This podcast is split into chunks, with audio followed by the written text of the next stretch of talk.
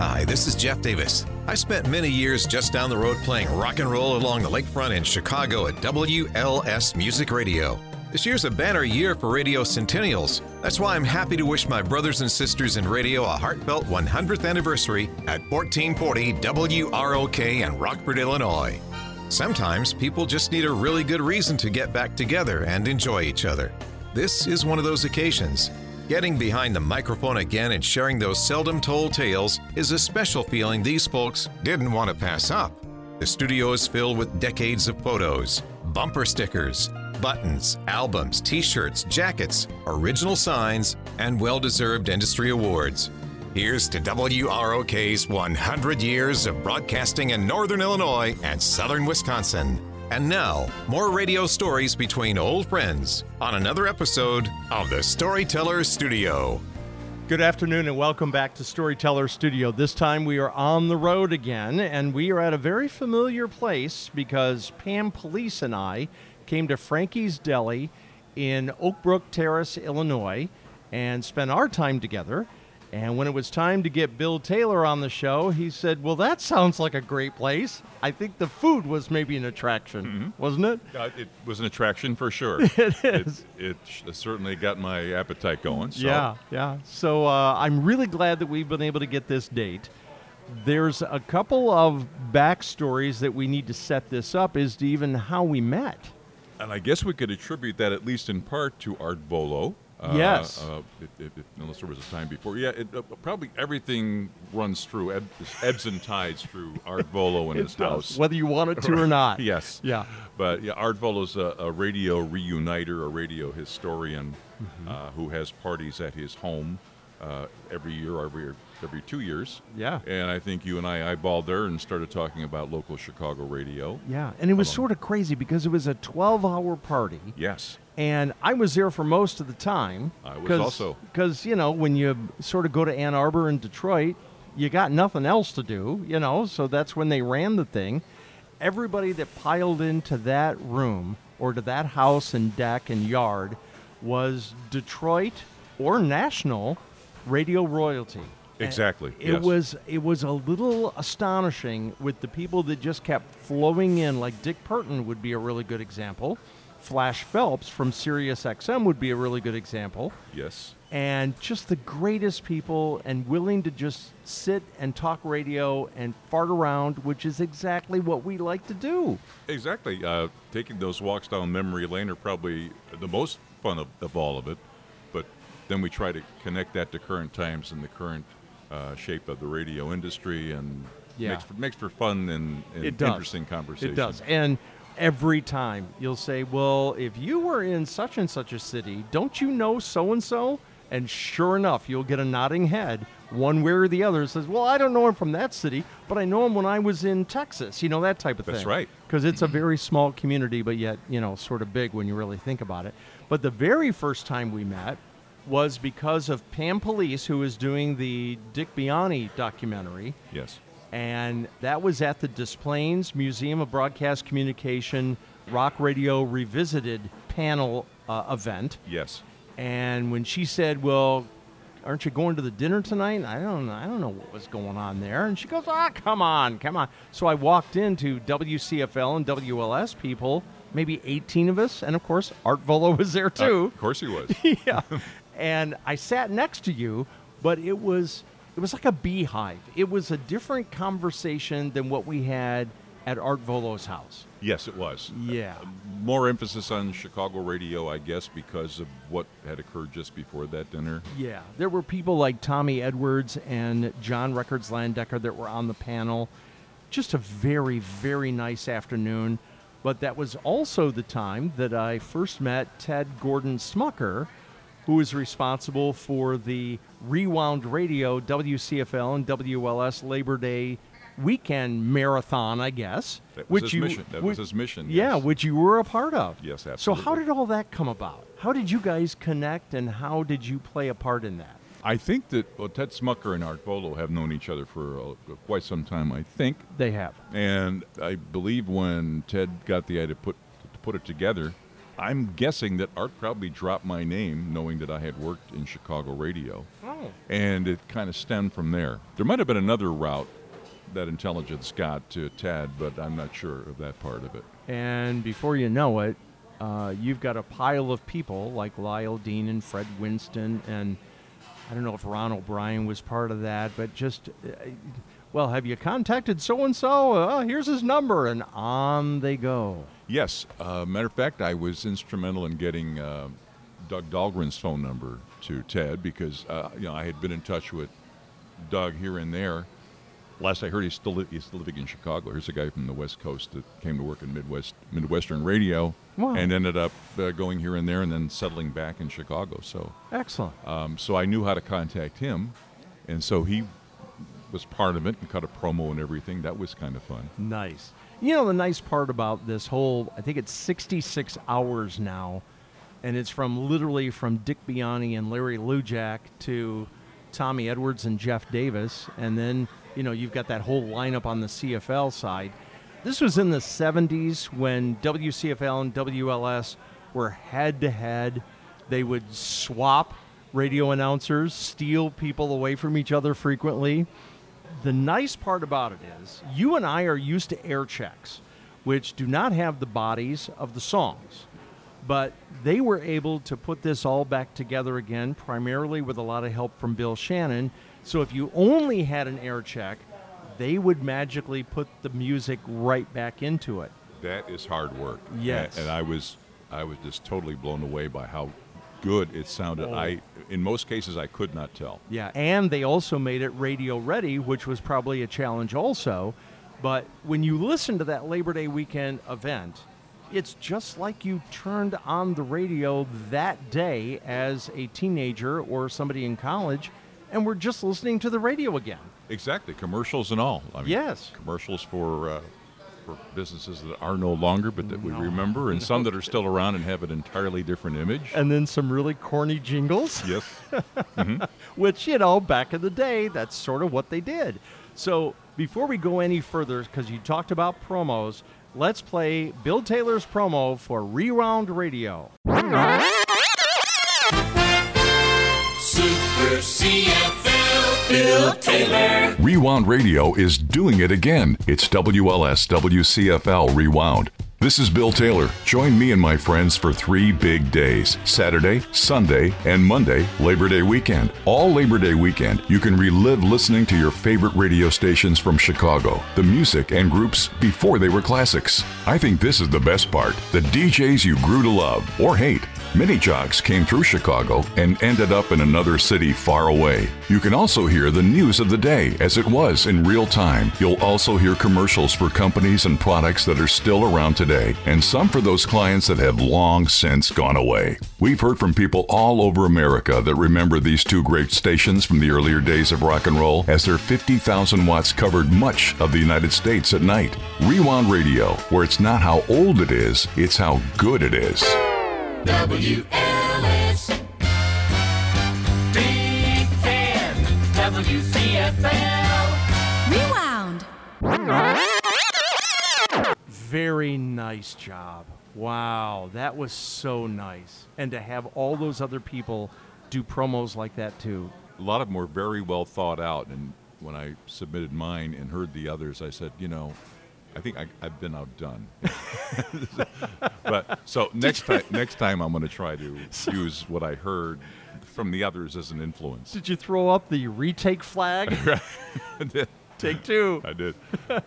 but I was happy on, on the on one of the promos. Uh, well, I was inspired to think about the uh, the news people, obviously. Oh, yeah. That, that sometimes we we we don't think about who was doing our news when we were on the air because everybody had that news commitment. Right. And who comes to mind mostly with your radio career? John Gannis for sure, because I worked with him probably most often than any other news person. Okay. All at Yeah. one station or at Uh, multiple stations? At WCFL. Okay. Uh, I could say Jim Frank because actually I worked with uh, Jim Frank three times Whoa. in my career. Whoa. First at WCFL. Uh, between things, he was uh, a news person at Satellite Music Network, which had a location down in the southwest suburbs for a number of years. All right.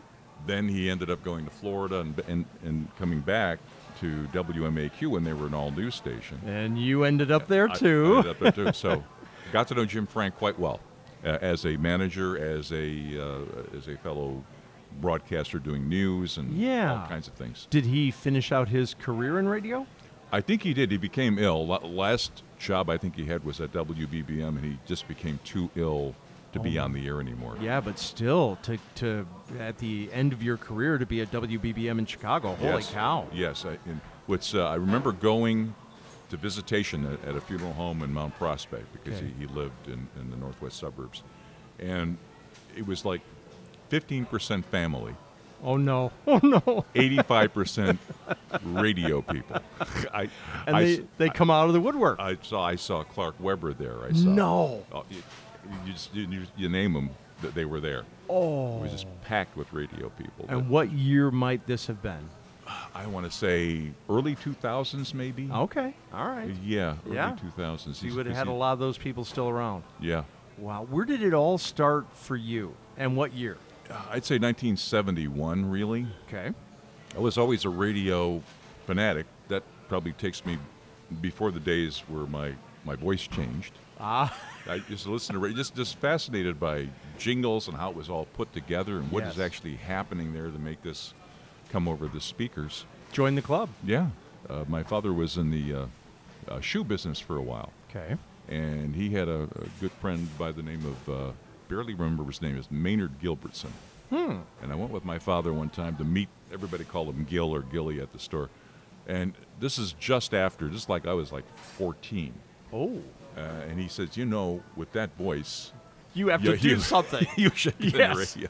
And Yeah. so that that kind of stuck with me, and I said, well, okay. A, I got I got uh, you know a review on, on my voice from this this fellow, and B, I'm interested in the business, so I decided to take that direction. It took a while. I was in my early 20s doing something else, and I finally decided. I knew so many people in radio through this, that, and the other. So, so you didn't start out at like a high school or a college station or anything like that. You went right into commercial radio. Correct. Wow, good for you. wasn't wasn't a bad first gig either. It was uh, uh, it was uh, in McKeesport, Pennsylvania. Okay. if we talk about Cleveland radio, we'll talk about Wixie, of course. Oh, big they, time. They, for a while, tried to branch out with another station on 1360 AM in Hmm. McKeesport and call it W call it Wixie with WIXZ as the call letters. Oh my. So I had a chance to work there for several months, and then.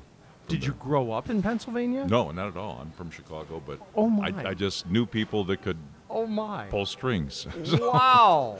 so Wow. And to, to say that when I first started there, I, you know, because I had run very, I had very little experience. It was totally amazing that I could get a job like that with really zero commercial experience. All the board learning and, and the timing and everything, that's that's where I learned it. So I, I kind of my first entry into radio was it was like a, a half oldies, half current format. So were you sort of a talker and a storyteller to your friends in high school and stuff like that that made talking on the radio very easy for you? No, I, I think I based what I would do off of what I heard people doing on, on radio. I And would just mimic them. Just mimic them. Wow. Try and develop my own style uh, with, with them being an influence. And predominantly top 40 radio? Yes. Okay, no news talk or anything like that throughout your career? No, that came much later. Okay, Much gotcha. later. Wow. But it was, uh, it was all top 40. And, So when did you come back to Chicago? Did you skip around on the East Coast a little bit? oh, yeah. I, I did a whirlwind tour. Uh, Did with- they print T-shirts? d- probably. it, it, it, would be a really crowded T-shirt if you put the call letters all, all the places I worked at. in Scrabble board? Right. but just to give you, I'll try and remember this in chronological order because sometimes it was just a couple months in any given place. From Pittsburgh, it was went to Detroit. From Detroit to St. Louis, that was kind of a transfer between Bartell Media. Uh, from there to Louisville, that's where I met Bill Hennes, and we've been friends ever since. So I've been friends with Bill Hennes for like what 50 years. And these are big cities, recognizable cities, not Mm-hmm. like tiny, tiny little podunks out in the middle of a cornfield. No, there were there were markets, and you know, in Louisville, there was that battle going on between Wacky and WKLO, and I was part of that. I was on opposite Gary Burbank. Whoa. Yes, so that was a, that was a task. You were hiding this fact from me for a year? It, it it's all been out there, you know. It just didn't come up until now. no, no, and and then- then I got an offer while in Louisville to work at KHJ. You worked at KHJ. Yes, I did. What what year? Uh, summer of '73. Who were some of the other people on the lineup? Are you I mean you talking Charlie Tuna and those people, or Charlotte, Charlie Tuna had already gone to San Diego, soon to return to Los Angeles, I think. But while I was at KHJ, that's when they brought in Charlie Van Dyke to do the morning show at Oh. KHJ. But uh, Johnny Williams, the very famous, uh, iconic all night man, was there when I arrived. legendary? Yes, this is when RKO decided, well, you know, we have Morgan and Steele, we're paying them a lot of money. Do we really need to do that? They decided to uh, go on the cheap. So they, Some bean counter in the back, right. Yeah, who's So- never been on the air, who Right. can't appreciate it. So some, unfortunately, I, I wish I could have worked there when Morgan and Steele were there, but I was after that. But Johnny Williams was still there. Uh, they they retained some of the people from the golden era. Is most of your career like six to ten p.m. or ten to two? Was it sort of the the flame throwing top forty shift that you did, or did you do middays most of the time for the sake of argument? Well, uh, in Louisville, I did afternoon drive. Okay. Uh, But if I did any midday stuff, it was uh, usually filling in for somebody. Okay. But generally, I was uh, the late, either an afternoon voice or a nighttime voice. I was brought into KHJ to do weekends, but they were they were planning, if all worked out, uh, to have me do nine to midnight or something. I think that was the rumor. What occurred is uh, that whole atmosphere didn't work out very well. Was Is it be- is it because of Southern California or the station itself? Oh, the station itself, Southern Oh, gotcha. California. At that time, Southern California was a wonderful place Gotcha. uh, to live and, and shop and work and all that Wow. stuff. All that stuff. So no, no complaints there. But the station was just in turmoil. I didn't uh, get along with the uh, management all that well. I respected what their, their knowledge. I didn't uh, respect at all the way they handled people in most cases. Gotcha. And we've all experienced those Right. types of things. And, you know, lots of people say if you just wait long enough, that person will move on to another city, whether it be on their own accord or not. Yes. If you can just wait long enough. And if you were a night person, 6 to 10, 10 to 2, overnights, the wait was a lot easier. If you were during the day, middays, afternoons, morning show, Under it, scrutiny, it was yep. torture Yes. because that bobblehead walked by your studio window about every half hour. And it was a constant reminder when you're trying to be cheery and you're trying to do your job that I can't stand being here Yes. I've seen that happen. over and over again.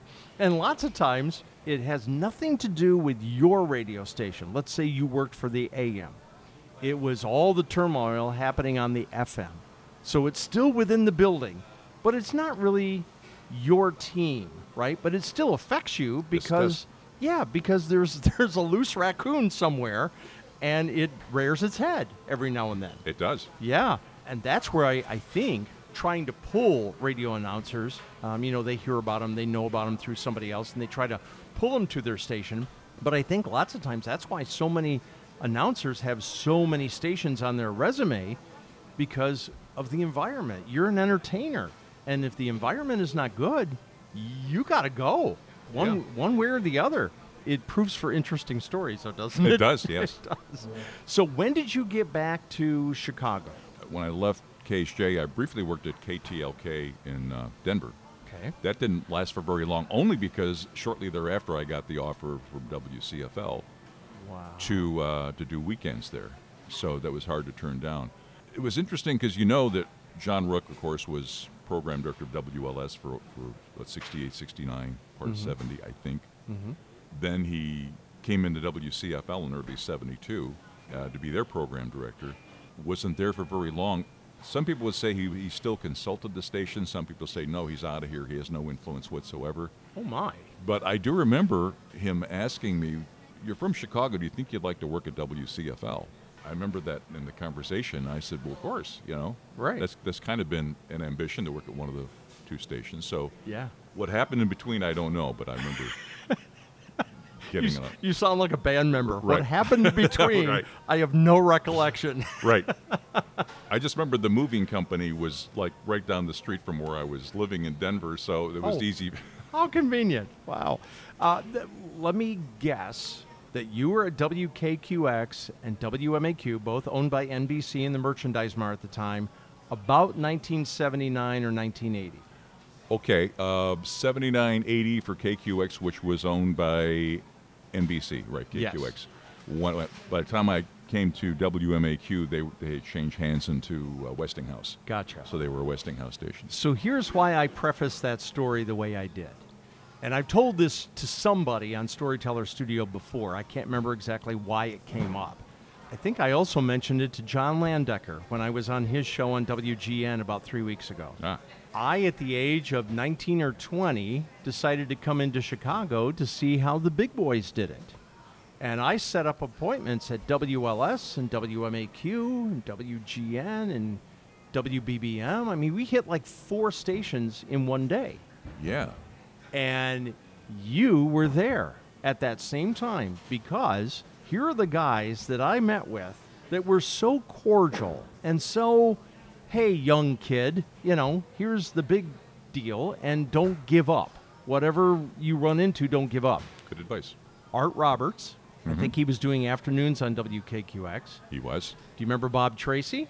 Uh, yes. He was on WMAQ. Do you remember Charlie O'Neill? Oh, definitely. Yeah. Afternoon drive. Yep. Those were the guys that were there. I have pictures to prove it. Mm-hmm. and then we went over to WBBM, and I think Nick Scott was the guy that we met with. And then when we went to WLS, it was Jim Smith, the music director. And I don't remember Jim ever being on the air, but he, he was the music director. And they were all so cordial and so generous with their time. And it wasn't just a tour, it was a sit down conversation about the industry. How do I maneuver all of this? Because I was working in Freeport, Illinois at the time. Great. and- Great that they were generous with their time like that. I, I guess they figured if this kid's 19 years old and he's got enough cojones to drive into Chicago and call ahead and make appointments and actually do it, well, then we might as well accommodate him for a couple of hours. And that's what they did. You were there, though. If I had just hung out at WKQX a hair longer, you probably would have walked in the door for your shift. Probably so. Yes. Yes. Wow. Because I was doing the uh, the evening show there. Oh, well, Yeah, that, that yeah. explains it. We were there during the day. Right. Wow. If you had to categorize the most fun you had, forget about management, forget about pay, forget about any of that, the most fun you had on Chicago radio, what station would it have been? Probably, I'd have to say uh, CFL. If we're Yeah. talking, if we're going to limit it to the Chicago stations, Yeah. uh, just because of the interaction with that with that hu- huge of an audience. Yeah. When, even when I was doing weekends, I remember being there to record something one day, and the uh, record promo guy for Atlantic came in. Okay. This is shortly after the Jackson Five moved away from Motown to Atlantic. I was just leaving, and he was there with Michael Jackson and Jermaine. they were trying to get "Dancing Machine" played. It was a pretty pretty good hit. It was not not as big as the ones they hit earlier, Man. but they were trying to get that played. They, they were just leaving. I was just leaving, so I had a chance to shake hands with the, the record guy, whose name I don't remember, and the, and the two Jackson brothers before leaving. No way.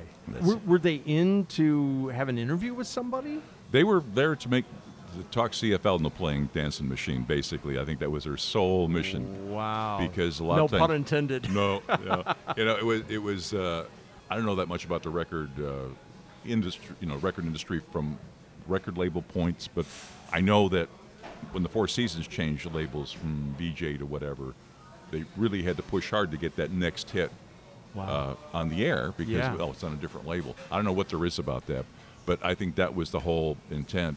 You know, with Atlantic, seeing Jackson Yeah. Five, they're not on Motown anymore. Because you know, when I was a music director in Charleston, West Virginia, and maybe I was just young and dumb and it didn't matter to me, I didn't show a preference to a label.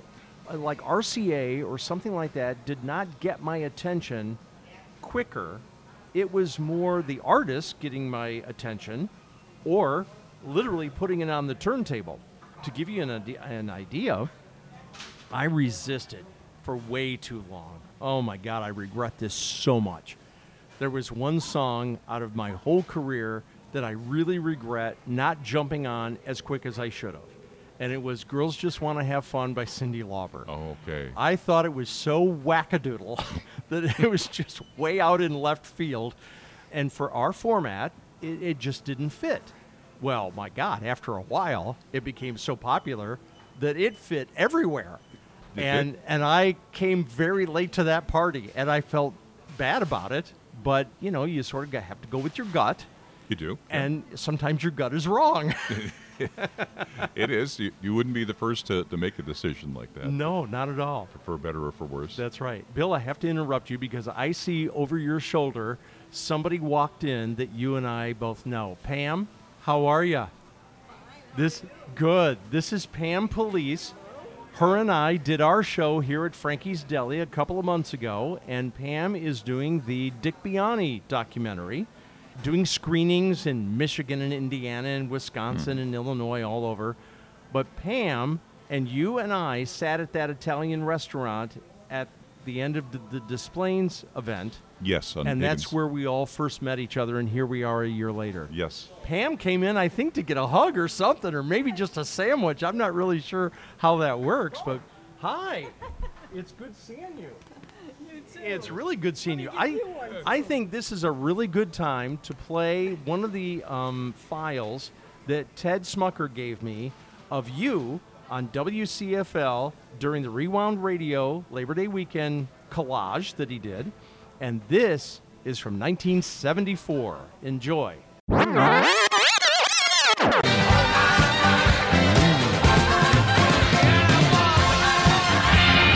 are what Chevette's told. Dick St. Show at 11 o'clock from the Voice of Labor. Chicago. This is the place where over $18,000 in Super Call cash have been given away so far. The exact total now is $1,738. Know it and win. Super Call on Super CFL. Hey, rock on. WCFL, it's 1103 with the fun. Everybody's doing a brand dance now.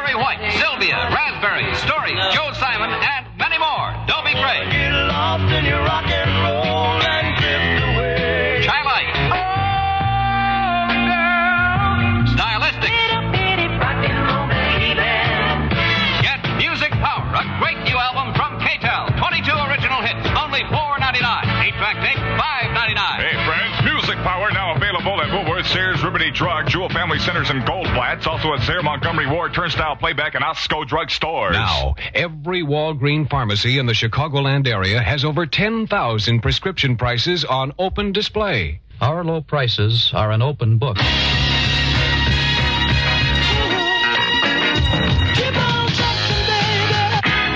When you're Eddie Kendricks, there's only one way to follow an album with a song like Keep On Truckin'. And that's with an album with a song like Boogie Down. Boogie down, baby. Boogie. Eddie Kendricks, Boogie Down. Girl, your tenderness, your sweet caress seems to bring such happiness. I'm loving you the second time around. Eddie Kendricks, Boogie Down, picks up where Keep On Truckin' left off and never lets up. Eddie Kendricks, Boogie Down, right now on Motown Records and Tapes. Oh, I hear you. Available wherever records and tapes are sold at. WCFL. Chicago variable cloudiness, chance of snow towards evening, high 38. Precip probabilities 30% tomorrow and 60% for tomorrow night. The winds are southwest at 14, temperatures northwest 34, southwest 33, and downtown Freedom City 34 at CFL. Una promesa eres tú, eres tú.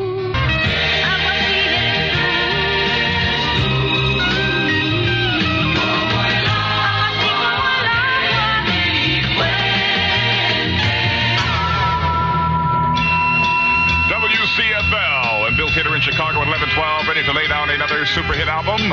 This time, caller 13 at 591 0500, Texas.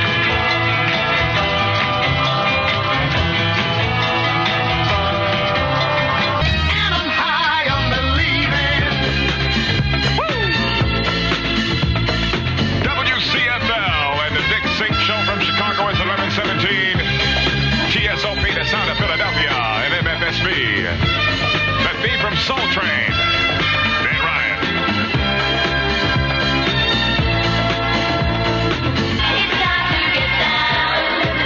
WCFL. Oh, what a great instrumental. I haven't been turned on like that since Watermelon Man. Bill Taylor in Chicago, rocking and rolling in his 1121 on Wednesday, April 10th. Prospect High School presents Woody Herman and the band Renown. Advance tickets are available by phoning 255-9700, extension 250. You better see it. What? There ain't nothing like it.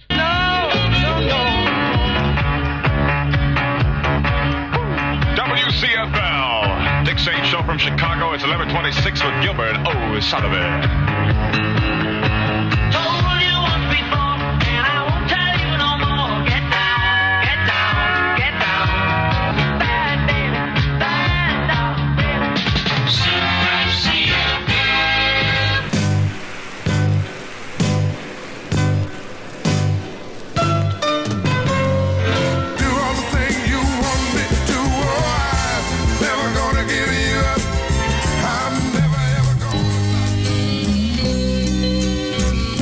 WCFL. And Bill Taylor at 257 in Chicago with Bee Gees. A little ha-ha stuff. I started a joke. Up on board, Bill Taylor at 3 o'clock from the voice of labor. WCFL, Chicago. Larry Lujack. Super Jack posters for 74. OS free. At all Chicago area atomic hand stores. Name Mother, Super CFL.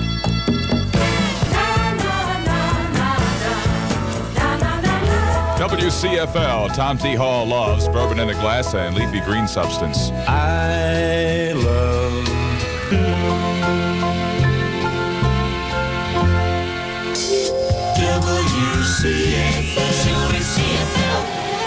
The Oak Park Ski Club invites new members to its meeting next Tuesday at 8.30 p.m. So if you got some new uh, ski equipment for Christmas, think about that. That could be fun. For full details, call this guy. His uh, name is Don, 279-0411. Spread a little love with the Love Unlimited Orchestra.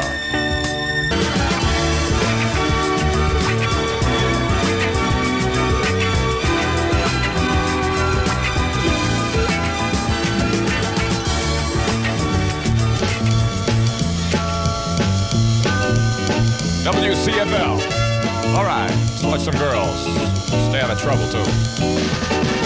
310 Saturday night, you got the O'Kaysions.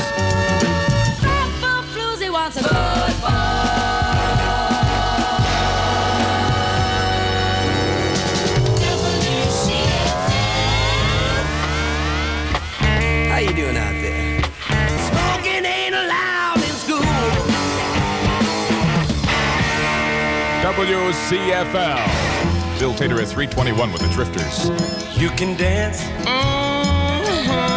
Say the last dance for me. WCFL. James Dean. That's my favorite part of the whole song. Bill Taylor at 324 with David Essex and Rock On.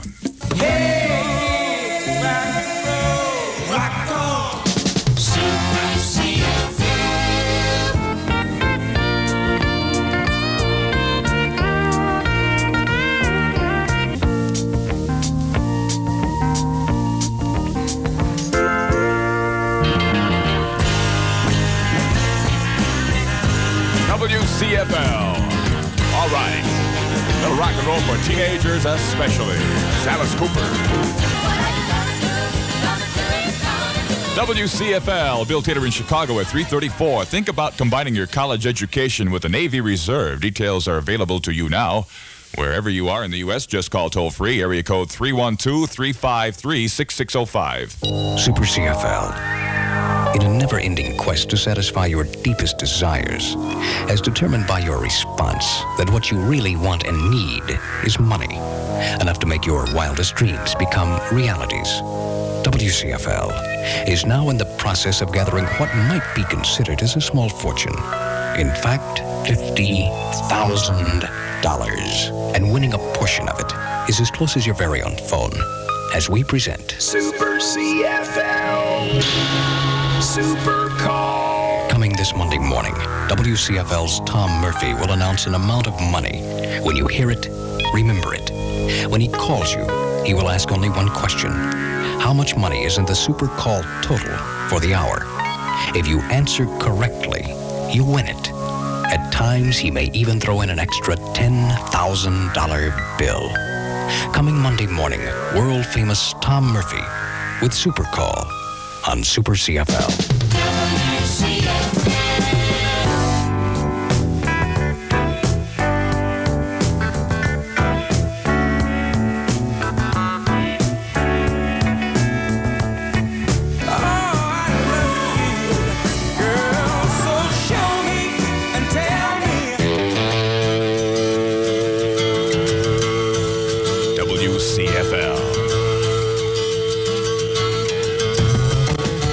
In Chicago on a Saturday night at 338 with the Moody Blues.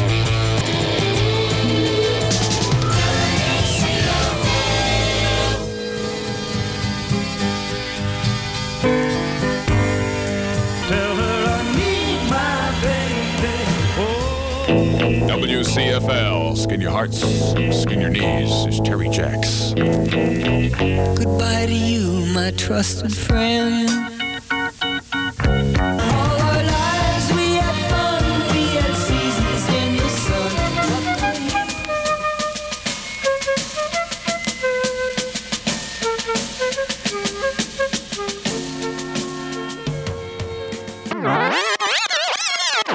There you are.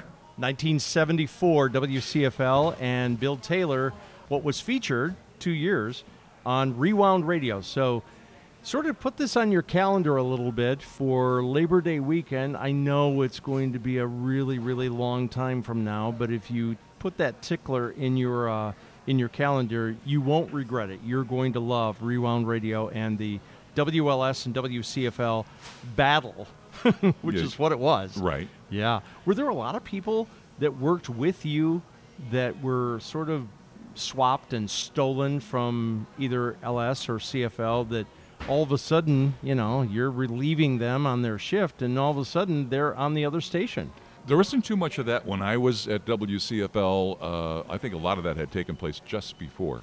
Okay. Of course, when I was at uh, CFL, Dick Saint was there, who was at WLS before that, Mhm. and he and I shared the uh, the honor of, uh, of working at KHJ some years earlier. Oh. And a lot of people don't know that Dick Saint was at KHJ. Everybody relates uh, him with KRLA, but he did go to KHJ for a while. And there's a survey. There's a KHJ survey with his picture on it. So it's, that's one of the things that we discuss about how it didn't work out for us when we were there at different times. Of course, he was a couple.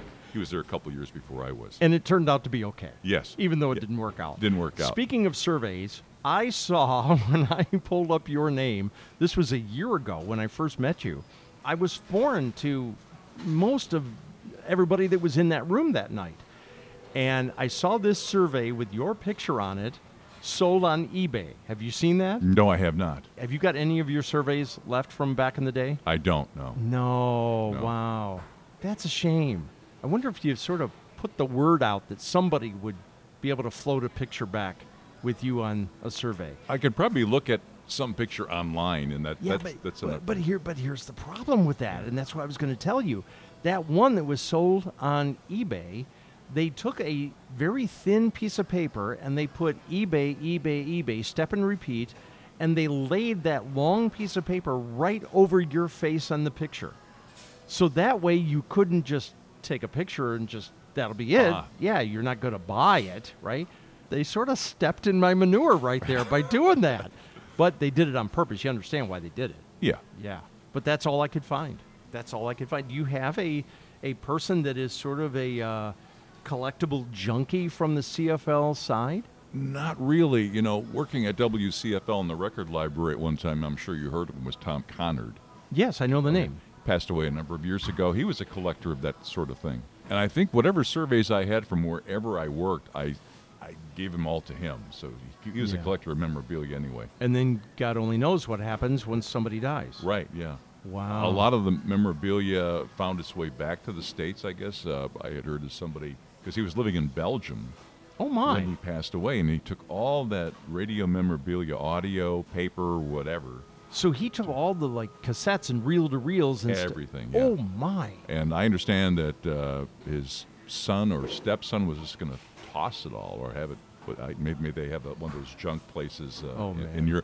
But somebody, and I don't know who, supposedly put up about four grand to bring all that stuff back to the states, As in freight? as in freight. Yes. Whoa. Yeah. I think Art might know more. Art Volo might know, know more about that story than I do. But that, that's one of the stories that floated around. Yeah, because everything goes throughout Volo. So Right. yeah, you know how that goes. Yeah. Well, that's great that if that's true, that's great that it was salvaged. Yes. You know, I I ended up making my one of my projects during the pandemic is to take those reel to reels and those cassettes that I had from my boxes of stuff and digitize them and make them electronic and then share them with people. You either the person that was actually on the tape or another collector person uh, just to make sure that it wasn't just in one place. God forbid something happens to either my computer or these reel to reels, they're done. Right, I know. Yeah. Yeah, when you think about it, audio recordings on, on magnetic tape is so fragile. Oh, it is. Um, X-rays, whatever, can just destroy it. Yeah. And you think uh, not not that digital recordings are totally invulnerable, but uh, they're certainly a lot safer Yeah. way to preserve well, audio. and they're also so much more easily shareable. Yes. Because, I mean, honestly, I talked to Ted Gordon Smucker maybe at dinner time last night, and I said, Hey, by chance, do you have something from Bill from the Rewound Radio thing? And he goes, Yeah, absolutely. He goes, Give me an hour. And all of a sudden, I had four files on my computer. It's like, come on, really? Yes. You know, back in the day, he'd have to go down in the basement and dig through something and then mail it to you, and then, you know. Who uh, knows what's going to happen? yeah. You know, Bill Shannon said one time that when things are as bad as they are, either brittle or just they stick together sometimes, those magnetic tapes, that they put them in the oven and bake them. I heard that. Yeah. And I can't imagine that whole process because I would be so nervous that if you overbaked it, oh my God.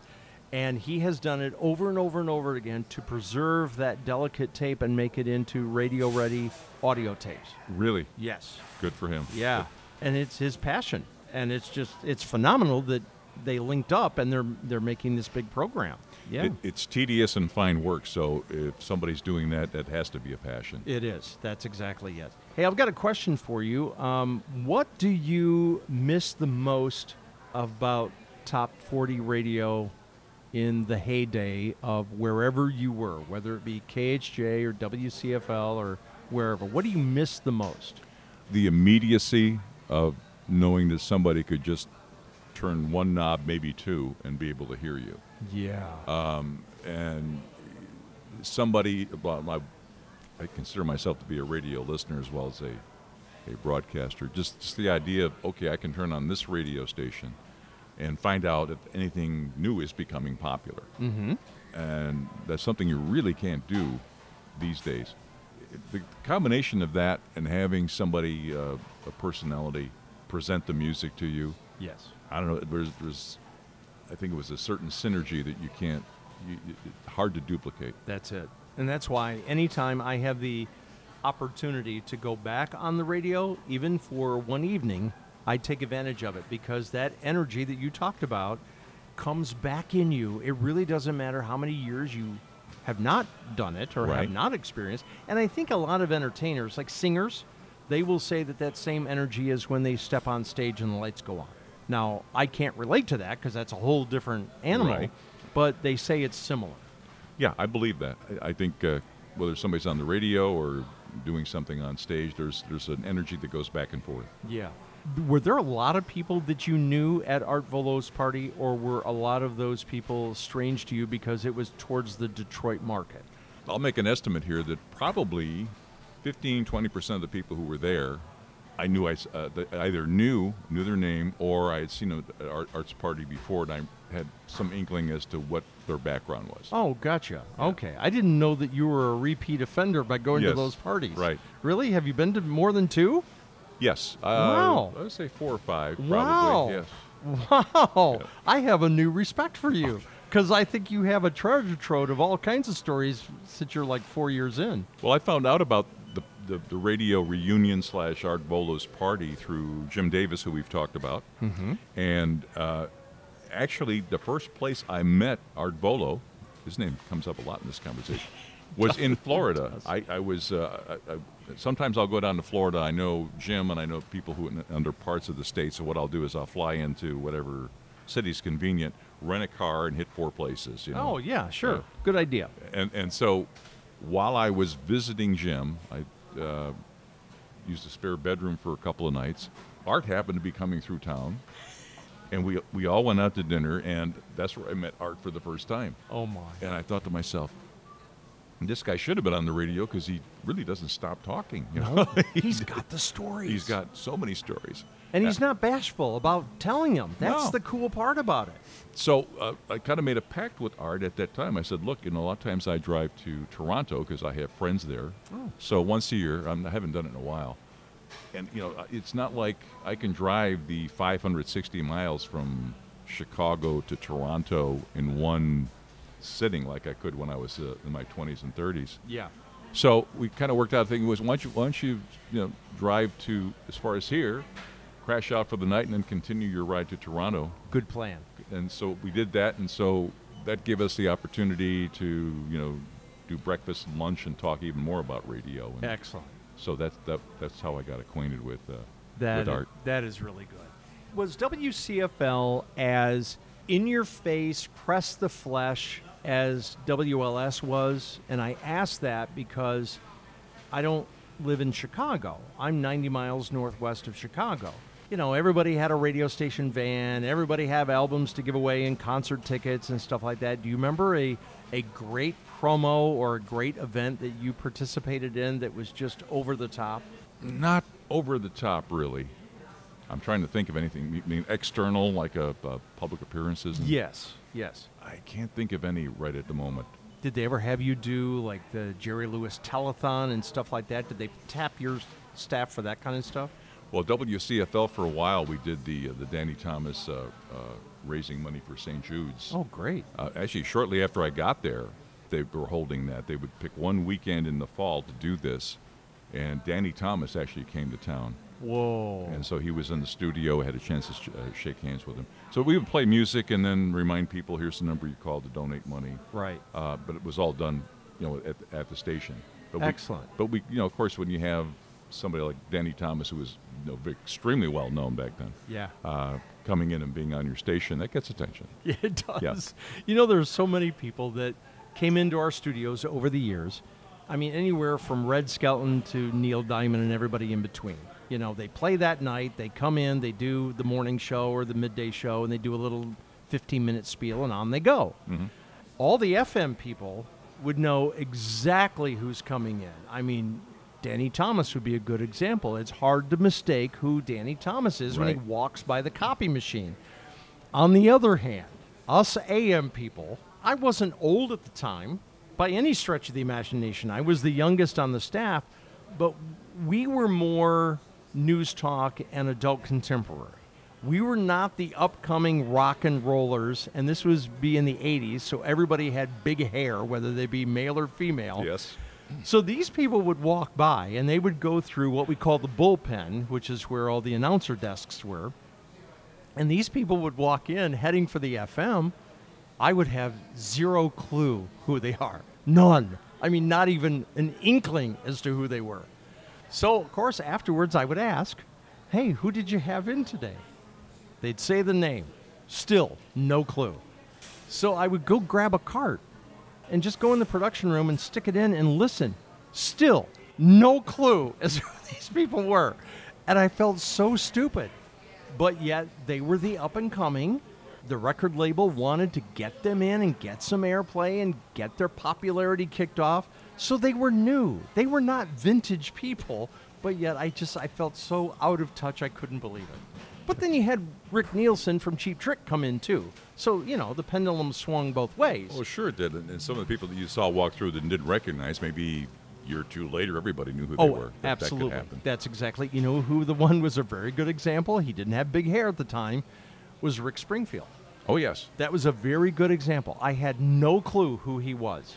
I don't watch soap operas. You know, he was on a soap opera, and two years later, skyrocketed. Yes, he had he had a run. Oh, he did. Yeah, yeah, he had a run for sure. he did have a run. Uh, is there somebody that that was so sort of your golden ticket that you wanted to either appear with or interview, or some celebrity that you go, God, if I could only get a hold of that person. Well, growing up in Chicago radio, I uh, I would uh, be one of those people before I was even in the industry. I always wanted to see what was happening in that frontier that was we used to call it to the right side of WJJD, which was then the station on 1160. Hmm. Because in that area you found brokered programming and foreign language programming and stuff that was very very different. Yeah. Urban music, stuff Urban like that? music, yes. Yep. Um, there was a long time, and I don't know if you'll know the name or not. Um, Herb Kent. I don't know that name. Okay, Herb Kent was a mainstay um, on African American radio. He was he was doing uh, he was on the radio as early as the fifties. Oh my! And he had a background where he actually played classical music in the in the late forties. Hmm. The last place he was on the air was uh, V103, which Oh. is an F- FM station. He would do a weekend. It was like weekend oldies, but it was the accent on all the soul hits. Nice. Al- although sometimes he would throw in American the Beatles just because he liked them. well, sometimes you just need cheese on your cheeseburger. right. But he had this very mellow voice, and he he was a storyteller. oh, nice. Uh, and so, yeah, I always wanted to make contact with him because I remember in fishing for stations that were in that, that zone where hardly anybody would venture to. Mhm. I would hear him on one station or another. He was on WVON when they were a music station. I remember that when, station. When, when Leonard, when the uh, uh, the chess company bought out the station that was on 1450 and made it WVON. Do you remember the name Tom Joyner? Yes, I do. Because doesn't Tom Joyner sort of fit into the same hole, just a different era? Diff- different era. Okay, exactly. yes. same deal though. Same deal. Okay. Yeah. And now one of my good friends that I worked with at WROK and WZOK back in the 80s does afternoon drive on on V103, and that's Joe Soto. Oh, really? Okay. So, in fact, you may recognize the names of Lisa Fielding on WBBM Yes. and Lisa Dent on WGN. They all work afternoons. They all work within a block and a half of each other, and all four of us worked in radio together in the same building in the mid 80s. No kidding. Yes. And isn't that a little weird for them? Yes. And they, you know, they'll get together. Those these people will still get together and go to a Cubs game. That's what's crazy. That is crazy. You know, you would figure that whole competition thing, you know, there was times where they'd sort of give you the snake eye, you know, if you saw a competitor in the same reception room. But now they go, eh, eh, it's just it's just numbers, it's just ratings, it's just radio. Right. So sort of cool. Tell me about working with Larry Lujack on WCFL. I got to see him once in a while. Usually, when I would go in to record, we the, the shows that I did, I would if I worked the Saturday shift, they would like you to record the the, the very late part, the two to three a.m., two to four a.m. Have that pre-recorded. No way, back Yeah. in the day? Yeah. Really? Um, so I, when I would come in, I would see him. I used to talk to Larry quite a bit before I worked at WCFL. He was kind of like a mentor. Oh. He would actually take my phone calls and stuff before I was even in radio. I guess he thought, "What? Who's, who's this person with a radio voice who doesn't work in radio?" Maybe that was it. But uh, He wanted to discover you. right. But I, I thought him to be very humble and uh, very down to earth in all the communication I had with him. He was not a pompous person personally; he's a very private person. Well, boy, when you got him in front of a TV reporter or somebody like Yes. that, he would flip on the pompous. He, he would, yes. He would. He knew how to do that. Which, granted, it's more entertaining than just sitting there and being humble. I Right. get, I get that. yes, I know. But sometimes he would just um, he would not answer a question, and he would flat out tell the reporter, "Oh, now come on, that's just one of your stock questions. That's just silly. Can't you come up with something better than that?" That would be Larry. Yes. Yeah, yeah. And then, of course, that guy feels like he's standing there with his pants down around his ankles, Right. which is exactly probably what Larry wanted to Yep. accomplish. Oh, that's hilarious. Wow. What about Art Roberts? Of course, yeah, I was working the shift after Art. Uh, le- you know, a legend for sure. Um, and I had met Art a number of years ago. Well, you remember how you said you went down to all, all the radio stations? Yeah. Uh, I had gone. I had met him at WLS. I think when I was just out of high school. I had gone there, and he was working or something like that when they had uh, visitors and things like that. So I had a chance to meet him. Um, then, of course, I, I, I kind of followed him after he left Chicago. He went to San Francisco to work at KNBR. No, wait a minute. After he left WLS, he went to KNBR. Uh, and I think he had a, briefly a management job managing that AM FM in Oak Park. I think he was there briefly. And then he went to San Francisco. Then he came back to Chicago to work at CFL. When he was in San Francisco, he didn't work at KFRC, did he? No, he worked at KNBR. Okay. Which was kind of like a middle of the road Gotcha. uh, format at that time. They're probably Okay. sports now, like Yeah. mo- most of the AMs are. But but yeah, it was owned by NBC, and they were they were doing kind of a middle of the road format. I heard, and I don't know if you can reconfirm this or not, and maybe I could Google it and find out, but I heard that I think it was Ron O'Brien and Art Roberts were the first ones to interview the Beatles before they came to America. Does that sound right? Not the first people to play their records. I think Dick Biondi claims that. But an interview, does that sound familiar at all? With Art Roberts, that would make sense. With Ron O'Brien, he was kind of young.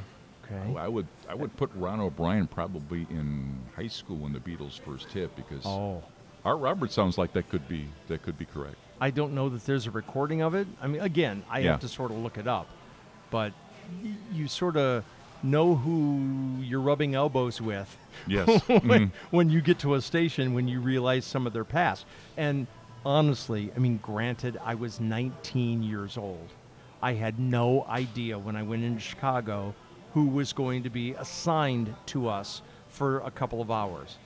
So Art Roberts comes out. I have no idea who he is. I have no idea of his past. Nothing. Mhm. He was just the afternoon guy or the midday guy. The midday guy, yeah. And that's that's all I knew.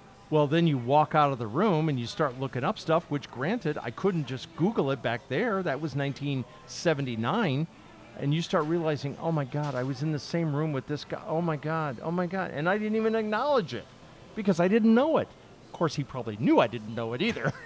you know? I, I remember Art. Um, I was very young at the time, but you know WLS. They were, I think, bought by ABC in ni- 1959 or something like that. Okay. Um, there were two stations on 890 actually, WLS and WENR, and they would share that frequency. How does that work? Well, one station would sign off, the other would sign on, and WLS was the, the barn dance station. Oh, so oh, they you're were talking way back. Way back. Oh, my. Yeah, 40s and 50s. So ABC came in and bought. They bought both stations, and they consolidated the whole thing into WLS. And it was the next year, like May of '60, that they decided to do, a top 40 format. Yeah, do the and brought in switch. Biondi and all those people. Yeah. Uh, so Art Roberts came shortly after because they started in May, and there were some changes, and then he they, they brought him in to do the early afternoons. They had like a news block on from 12 to 12:30, and then Oh, Art would be that's on even from- funnier. Yeah, and Yeah. Art would be on from 12:30 to 3, um, and then they had Biondi. Of course, when Biondi left, they moved Art to do that night show to replace Dick Biondi, and then uh, then later on, of course, with the format change with John Rook and everything, they moved Art back to middays. Do you think even during that change, and you said they had a news block at noon, do you think they were playing Paul Harvey's News and Comment because they were ABC? Yes, they were. And Absolutely, they were. And he was just downstairs, one floor. Right. Yes. Oh my! They That- ran. They ran. That Paul, seems that right. seems odd for Right. back in the day For to do a day, yeah. They, to they do would a- have. Paul Harvey was on. Uh, it's going back a lot of years, of course, but Paul Harvey would do a five o'clock p.m. Uh, Mhm. newscast that would replace the, the regular. They would do the, the regular ABC news as they always did, five minutes before the top of the hour. Okay. And then at five they would run uh, Paul Harvey, and they also had a longer Paul Harvey newscast at noon, and then some other newscasts would follow. Yeah. Probably the farm markets and stuff like that. Wow, that just seems so foreign. I think Paul also did. I don't know if it was live or pre-recorded, but he did a 7:25 a.m. five-minute newscast, and then of course Paul Harvey's rest of the story. Yes. And you know, we were talking about radio as it is now, television, newspaper. I was on a panel for um, Rock Valley College two days ago, and you know, we had a very, very nice audience, and and these guys that I've worked with in the past, and it was really sort of nice to reminisce. And my portion of this was to talk about how things are now and how things are futuristic. And you know, a lot of people are down on the way that corporations have overrun radio. They have shrink their staffs. You know, they're doing a lot of voice tracking. Blah blah blah. That's Yes. the whole conversation. All right. I said, well, to swing that back the other way with technology, because technology sort of has stolen those jobs, you know, to a certain degree, both television and radio, and newspaper for that matter.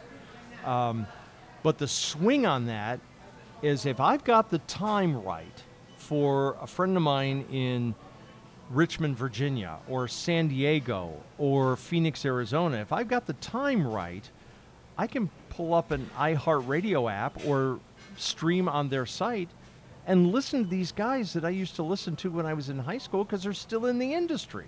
Yeah. And back in the day, that would just be impossible to do. Again, they'd have to record it, they'd have to mail you a cassette. Mhm. and it's sort of just not the same, is it? It isn't the same. There, there, there, were for a time uh, monitor lines.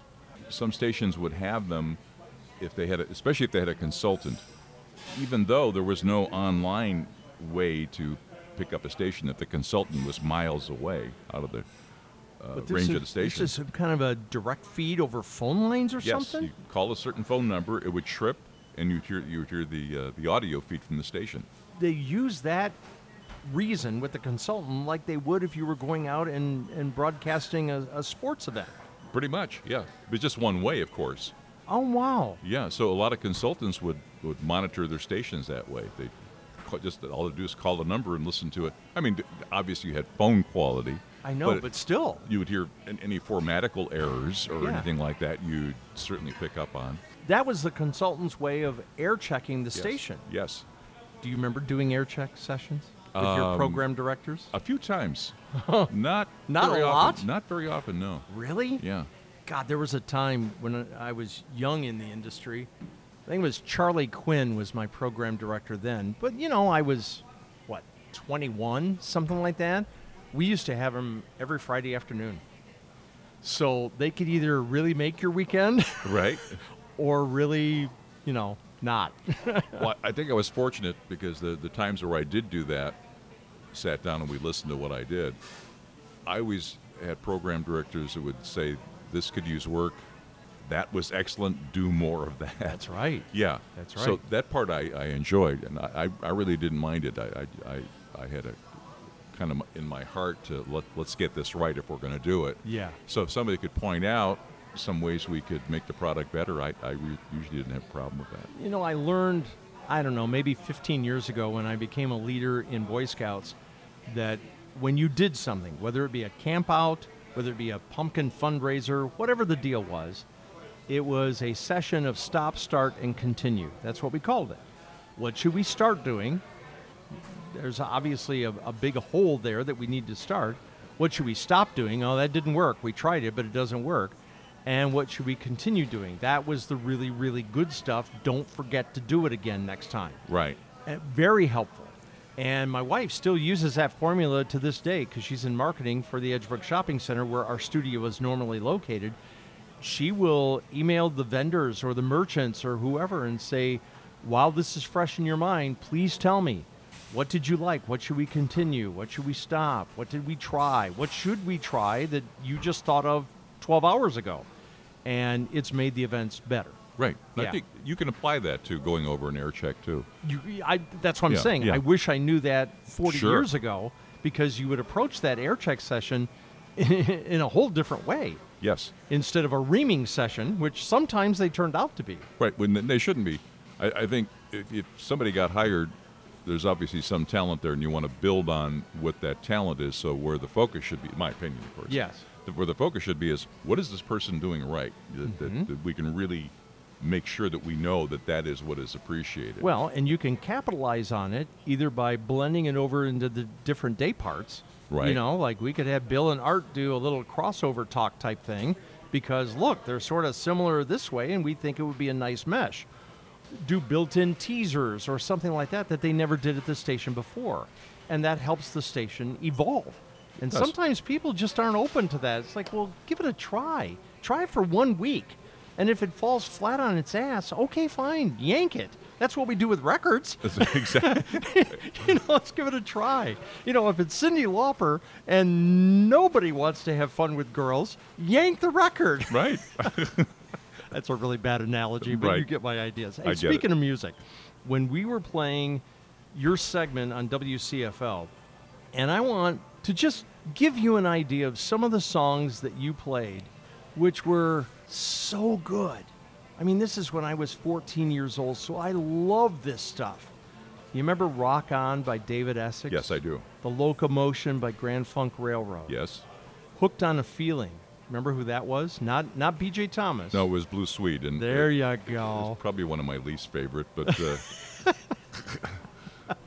Now, see, we could go on a whole conversation Right. like like Bob Sirott. He goes, "I hated the music from the '70s." I don't know why, but he always says that. And now he features one of those songs with a little trivia thing on his morning show on WGN. I always thought Blue Swede was kind of a tune-out, but I, I mean, a lot of the '70s music was good. I mean, for a lot of people, what first comes to mind is music went downhill from the '60s. There was disco, and there was this, but Yeah. you also have to remember too that in the '70s we had some really landmark watershed albums released. It was uh, Stevie Wonder's uh, "Songs in the Key of Life," "Aja" by Steely Dan. There's like three or four ones where they they don't make music like that anymore. Yeah, Really Rumors, Fleetwood Mac. Yes, exactly. Wow. Yeah. If I mention some songs, do you want to try to guess who sings them? Sure. Are you you, you like that? I, okay. No, no guarantees from management here, but give it a shot. All right, you ready? Sure. Get Down. Uh, Gilbert O'Sullivan. Excellent. Okay. Benny and the Jets. Oh, that was Elton John. That's easy. Okay. That's an easy one. Seasons in the Sun. Uh, Terry Jacks. Excellent. Okay. The Most Beautiful Girl. Charlie Rich. Wow. Everybody Plays the Fool. Main ingredients. Smash it. That wow. was- Top yeah. of the world. Carpenters. Yes. And I still remember that I was on the air when the news guy came over, threw me a piece of paper. This was in Charleston, West Virginia, and said, Well, the skinny girl finally croaked. That's how he told me that Oh. Karen Carpenter died. And I'm going, Steve, really? And he goes, I'm in the newsroom. There's no emotion in the newsroom. We just state the facts. I'm going, yeah, but that was a little harsh. That was sorry. Good yes. God. Uh, another song is I Started a Joke. Bee Gees. Okay. I don't know this song. I know the group. Rock and Roll Baby. Stylistics. It is. I bet I'd recognize the song, but I don't recognize the title. Yeah. You remember Love's Theme? Uh, Love Unlimited Orchestra. That was that was like that, that whole Barry White Corporation Yes. thing. Yeah. Yes. This is so good that you know Mm. these. Smoking in the Boys' Room. Brownsville Station. Yep. Okay. Save the Last Dance for Me. Well, you know, I remember the Drifters version of that, but I don't. That's the one you played in Oh, really? 1974. That's okay. right. That was a really old song. Right. Even This is- 1974. Yeah, and this is one of my favorite songs. I love this song, Show and Tell.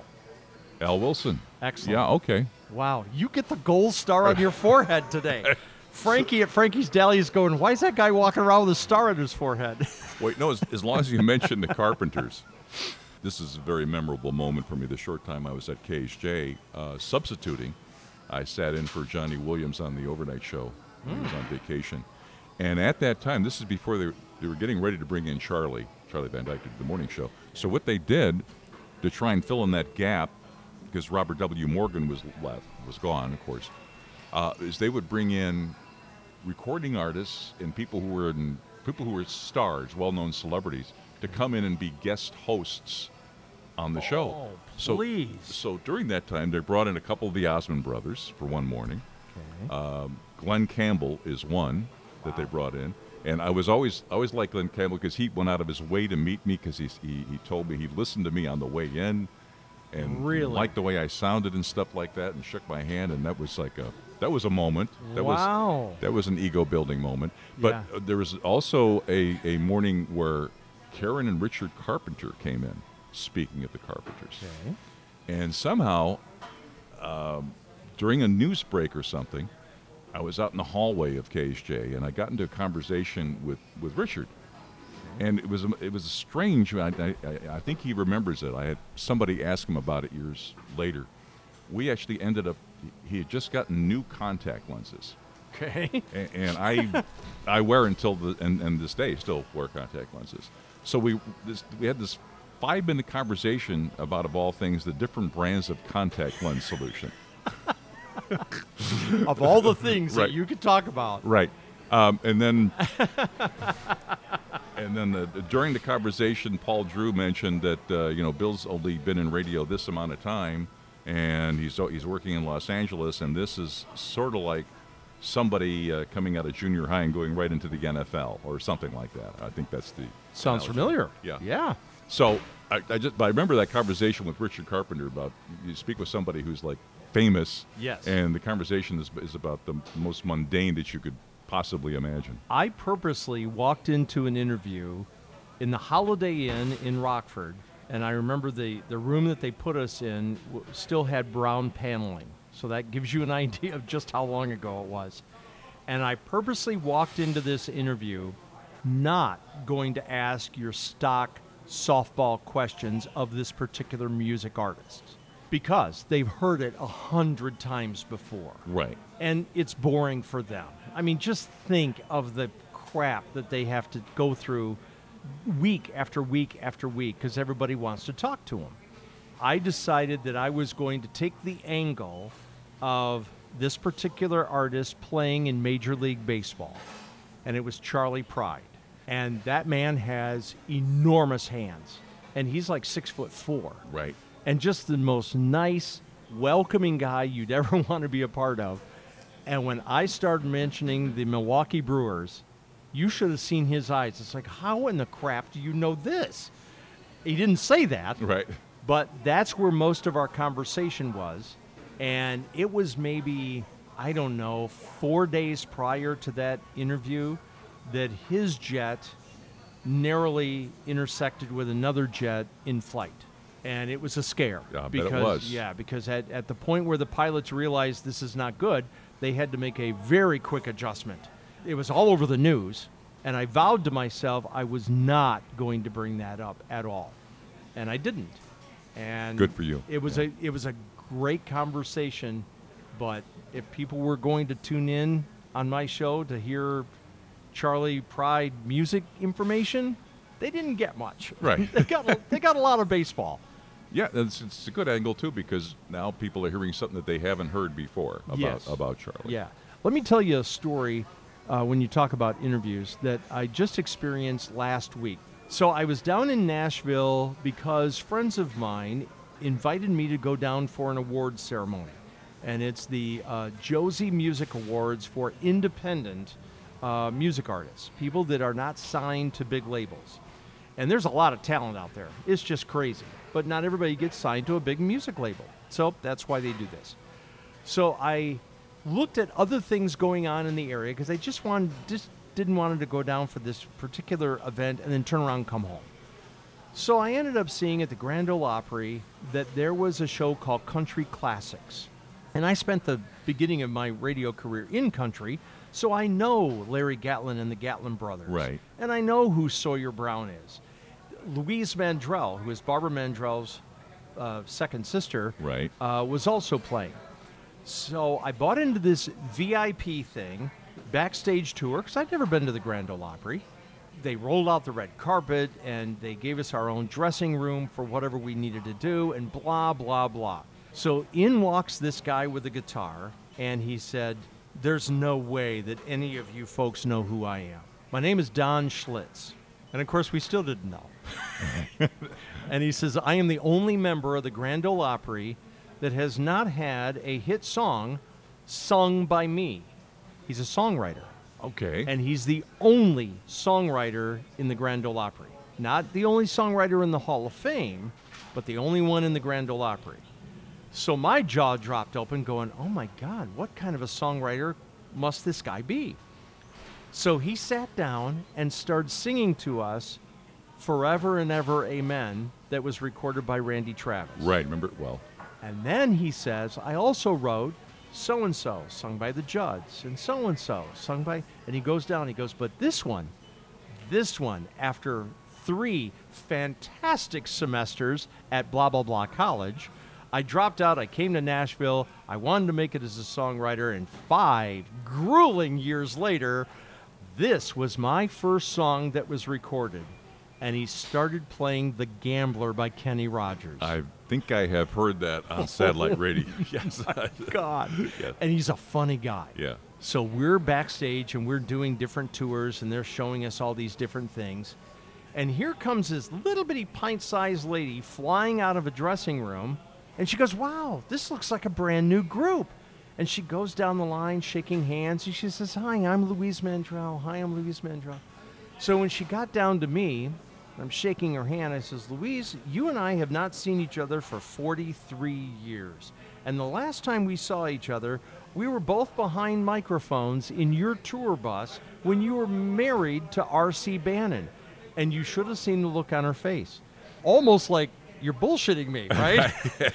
and I pulled out a picture because I figured I needed to be prepared.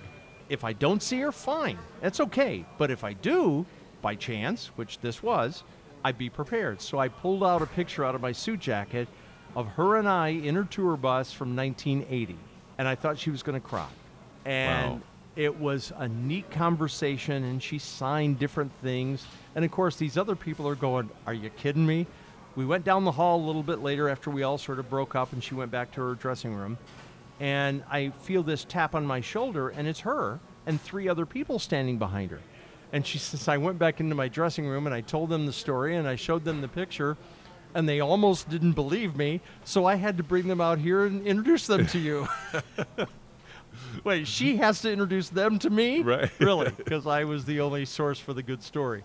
Uh, come on. When those things happen, Yeah. it's just, it's divine intervention. It has to be. It probably brought back some memories uh, for her from that time. Yeah. That was a very, Yeah. you know, a very Big a time of up, upcoming for her. And that's when uh, her and the Mandrell sisters had the NBC TV program. yes. And of course, those girls play, I don't know how many instruments, and they're very, very talented. And of course, they had guests like Glen Campbell and other people on their show too.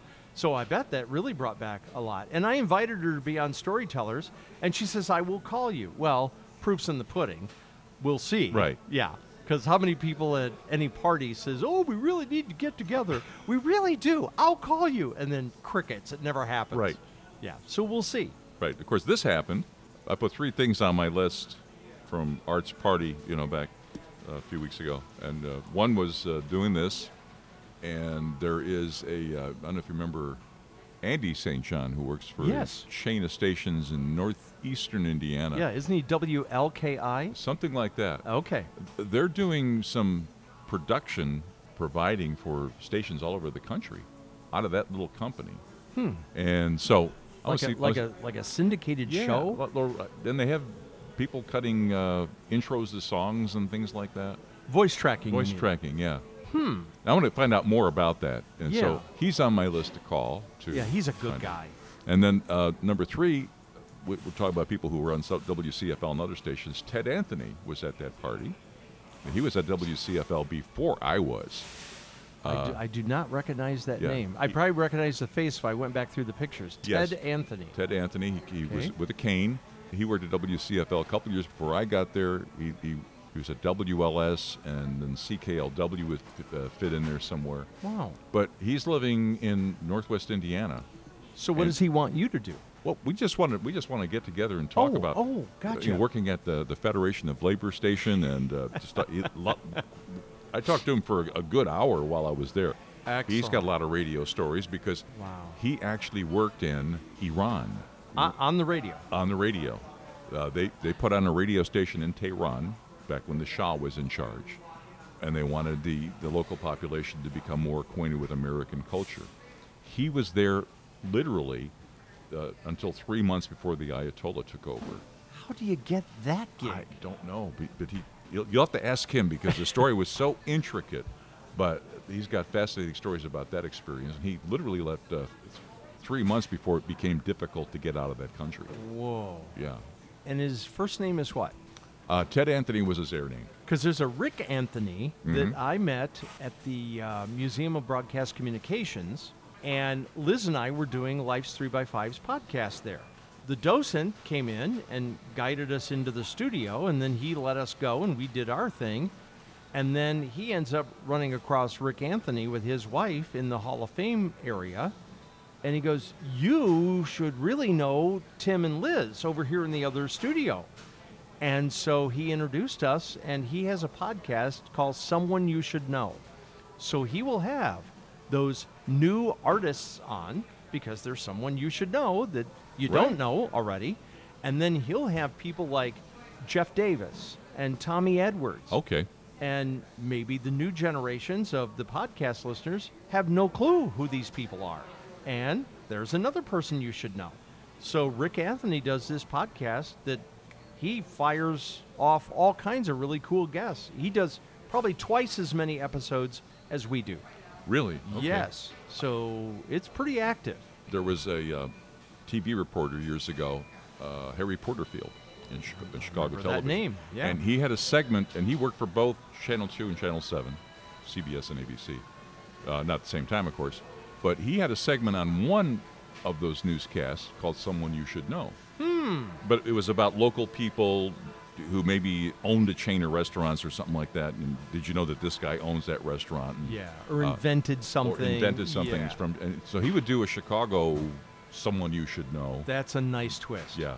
I wish they would do more of that. Yeah, And and granted, radio, TV, newspaper, anybody could do it. Yes. You know, just do it within their own format and uh, give some exposure to those people that you would have no clue. That Right. they're responsible for something that you may use every day. Exactly. Absolutely every day. Wow. Well, Bill Taylor, thank you so much for the email, for the time we spent at uh, Art Volo's party. This has been really, really fun, and I think it's time to go have lunch. I, I think it is. We'll have lunch, and I appreciate your allowing me to go off on so many tangents. It was a lot. No, a that's fun. that's that's that's our format. Right. That's our format. Okay. Thanks for having me. Take care. Thanks for joining us for another episode of the Storytellers Studio in celebration of WROK Radio's 100th year in broadcasting.